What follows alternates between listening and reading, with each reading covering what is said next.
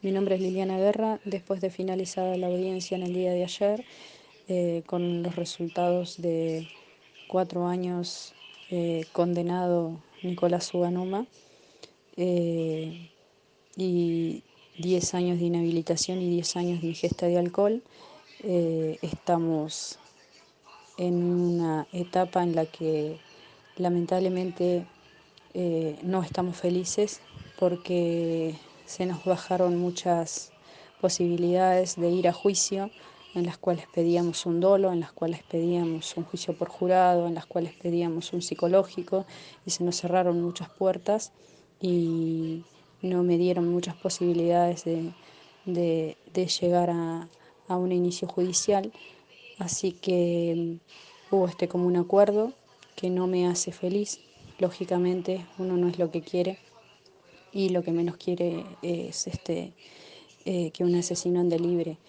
Pero bueno, la justicia es así, lamentablemente no siempre es lo que uno desea, lo que uno quiere.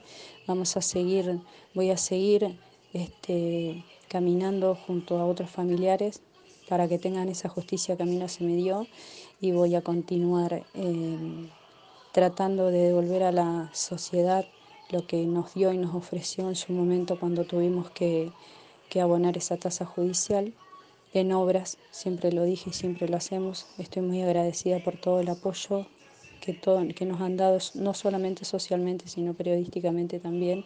Es un tema muy delicado, eh, es, un, es algo que no se va a olvidar, eh, sobre todo yo, que voy a vivir permanentemente con la ausencia de mi hijo, pero lo único que rescato de lo que pasó ayer fue haberle podido decir eh, al acusado todo lo que sentía como madre y contarle quién era mi hijo. Yo sé que hoy ya se olvidó y, no le importa, pero para una madre eh, tener la voz de tu hijo y declarárselo delante del acusado para que sepa lo que se siente, el dolor, cómo era, que no era un chico más, sino que era una persona especial, que tenía vida, que tenía metas, que tenía sueños.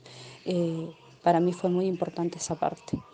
Eh, no voy a bajar los brazos, voy a seguir y obviamente estamos alerta por cualquier este, falta que llegue a cometer el acusado para volver otra vez a pedir eh, que se cumpla la justicia prometida.